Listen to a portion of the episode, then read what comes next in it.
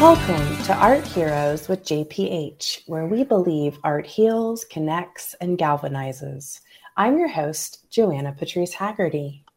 On this show, I am honored to have some of the nation's most innovative leaders, artists, and creative business owners to share their unique and valuable experiences, processes, practical tips, and inspirations. Today with me is CarolAnn Bower, who is the creator and owner of Dry Apron, which makes the amazing No Sweat Undies the first underwear that prevents infection for plus size women. CarolAnn has been a sewer for 55 years and a fabric engineer for 50. She sewed because there was such limited offerings of clothing in her size when she was young. Then she started sewing garments that had no patterns, using her skills in more creative ways. Seven years ago, at age 63, CarolAnn found a need and engineered a solution. She tapped into Asheville's extensive startup resources and has built a business that has grown in scope and size. No Sweat Undies is now in four countries as well as the United States. It survived COVID and continues to thrive. She has won numerous awards and been the subject of more than a few articles. I brought Carol on and on to talk about all things business. But first, CarolAnn, thank you so much for being here today. Thank you for having me. I'm so happy to do this. It is such an honor. I mean, it's even hard to timestamp. We've known each other. Pandemic life gets confusing, but for years now. yes, it has been, hasn't it? And, you know, I was someone who was able to watch you at early stages of startup with No Sweat Undies. And so I just to talk about your story and to have you here today. Thank you for the invitation. Of course. So I usually like to start by winding the clock back a little, you talk a lot about how you had to be really creative and inventive when you were younger with your clothing. And I'm just curious, how did that really segue into a business? Well, um, I was able to usually find patterns that were in my size or at least close to my size. And I'm kind of fearless when I start sewing. Um, then I joined a medieval recreation group, and again, there were no patterns, um, but there were paintings from that time. Oh, wow. And so I would look at paintings and recreate them in modern ways and in my size. It was exciting. It was um, just a wonderful time for me. So again, I'm I'm pretty fearless when it comes to that is a great word to describe you, I must say, CarolAnn, for sure. well, uh, so I was uh, woke up one morning facing another infection under my tummy and figured there must be somebody uh, somewhere doing something about this to prevent it.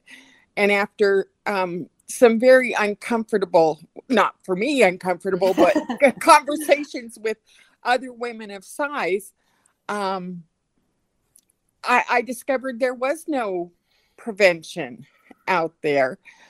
And then I was discussing this with my daughter, and she said, Well, mom, you know, make something. and so I took um, a bunch of store bought underwear and started mutilating it and and uh, tried a lot of different things. Uh, I was always my own model um, and was able to come up with a design that actually worked. And then I discovered uh, athletic wicking fabric, and it was phenomenal. Um, so I was able to find pattern maker. There's a lot more steps to creating something than just writing it out. Of course, of course there is. And I know we'll have time to unpack that too. I want to really just like point out a few things because you know my show is really trying to blend the side of creativity and business. And I love how you brought in that sort of this renaissance wear and getting inspired by creating your own costumes was a part of how you got into being a business owner, right? And so when yes. you get faced with this problem in front of you, entrepreneurs and creatives, we say, okay, how do we get fearless and how do we solve this? And I know for you that finding pattern makers, finding the right fabric, I mean, this was years of processes getting to that point of really identifying the best fabric, the best designs, the best cuts. And I just, yeah, it's something you can't really fully explain unless you're an entrepreneur yourself, truly. and being, um, as you are, work with so many creative people, um, it's, it's difficult to find somebody who already has the business acumen as well as the creativity. Mm. So um, usually I feel like, well, for me, I'm creative first, and learning the business end of things has been a, a real journey. But in that process for you, again, you took the mindset of your creativity, right? And this willing and you immersed yourself. I mean, the reason we met, I think, was at least probably through Mountain Bizworks, if not the Western Women's Business Center, if not all of them. And, you know, you made sure you would be present to go learn at classes and you would be present to ask for support. And that is all the difference. We don't all have to go to college to learn business. I didn't go to college to learn business, which is why right. I work with the creative populations because we, as you mentioned, we're creative first. So let's talk a little bit more about that journey, especially because part of this journey for you has been during COVID. So I love how your bio mentions that you survived. What has that process really looked like? How have you been able to grow and scale No Sweat Undies? Um, that it did prove to be a challenge because I was le- working on a um, a small with small inventories, mm-hmm. and um, the I did have a local manufacturer, and uh, our only problem with COVID was she lost her employees. Wow! And so I had no source to get my inventory. Mm. Um, but luckily I was able to make a lot of small um, contacts and then found out I, I uh, found out about offshoring and I wasn't sure I wanted to do that, but uh, the United States is really spoiled uh, because we we know that there are safety nets right. for us, mm-hmm. and uh, other countries don't have that luxury. If you don't have work, you don't get paid, you don't can't make your rent or your house payment or yeah. uh, feed your family. So although um, it was difficult for me to make that decision once I saw that viewpoint, uh, I readily uh, sought out other countries and um, was able to find a wonderful manufacturer in Bogota, Colombia. Wow. And it seems like from what I've been able to see that that was a big part of the pivot and shift that provided some of the stability for you to really start growing expansively, right? The inventory issue for people who have a physical product is a real thing, right? We're storing it under your bed and your closets at yeah. first, you know. We're like, okay, uh, cool, I'm ready. So uh, that thank, thank goodness for uh, Trader Joe's um, grocery bags, which is what I stored my inventory, and it was yes under my bed, which um, I had to move my twin size bed every time I had to fill an order. I just love how authentic you are about your story, which is why I think when you've been in any of the entrepreneurial circle, circles and things too, you've we've asked for your story to be told because again just pulling the curtain back of what entrepreneurialism looks like it is not always pretty you know it is I, it's true. It's true. And um, even though I've come quite a ways, and um, I still get up in the morning and and think if people could see how cluttered my house is and for the longest time the wreck of a car that i drove. You know the fact that i could get dressed up and be sort of presentable uh, was uh, i kind of felt a, a, bit of the imposter syndrome. Yeah. Um you know um, when i came here and started in with the business community looking at entrepreneurial get togethers. I was by far the oldest person there mm. and um, always the only fat woman. Mm. Um, you know, I'm somebody's fat old grandma and I love it. I love being that and I'm very content with myself, but I was uh, not taken seriously in the beginning. Yeah. And, and, you know, again, you and I had a lot of conversations, and I do with so many of us creatives, that we are allowed to be our own selves, but it takes that courage to stand up in those circles and say, This is fully authentically who I am. And then we realize how many other people have been waiting for someone to say that, you know? Yes. Yes. And, and, actually, I've been very pleased to be thought of the way I am because I have a, a number of young entrepreneurs who are just as terrified as I am mm. turn to me as a grandmotherly type person to, for comfort and reassurance and i i was happy to be there for them for mm. that that's and that's the circle of how it goes, right? What we're able to learn, we can provide in other ways. So maybe let's take a, a, couple minutes to talk about that process. So, you know, we found the manufacturer that really provided stability. Then what? How do you get the word out? What has really worked for you and some of the marketing sides of, of your business?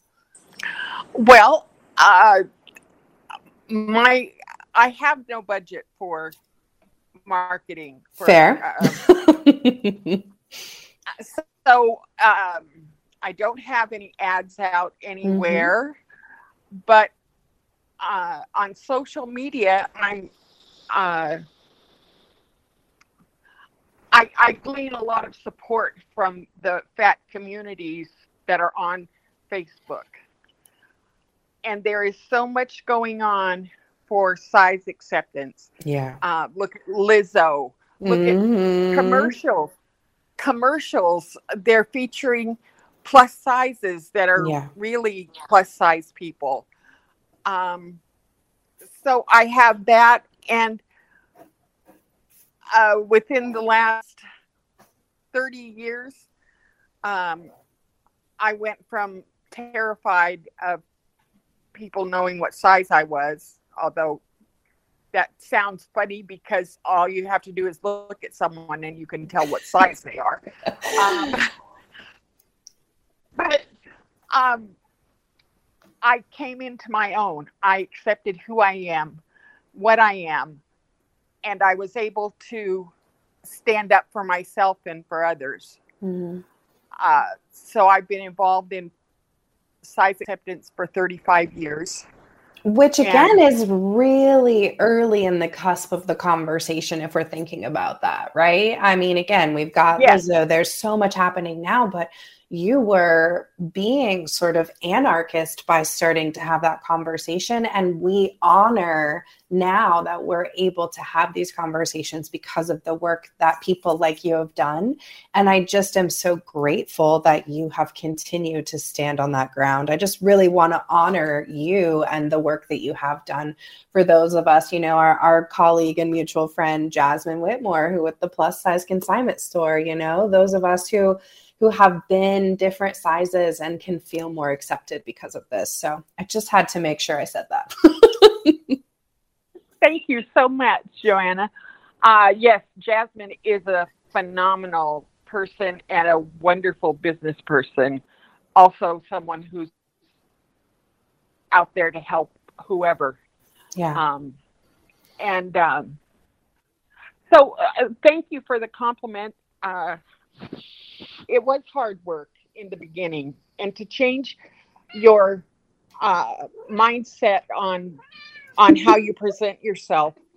It's yeah. Sorry about that. No, I Um, love it. The cat has something to say. Sometimes my girls join in the conversation. That is perfectly fair. Um, yeah. So, I was able. It was more difficult in the beginning.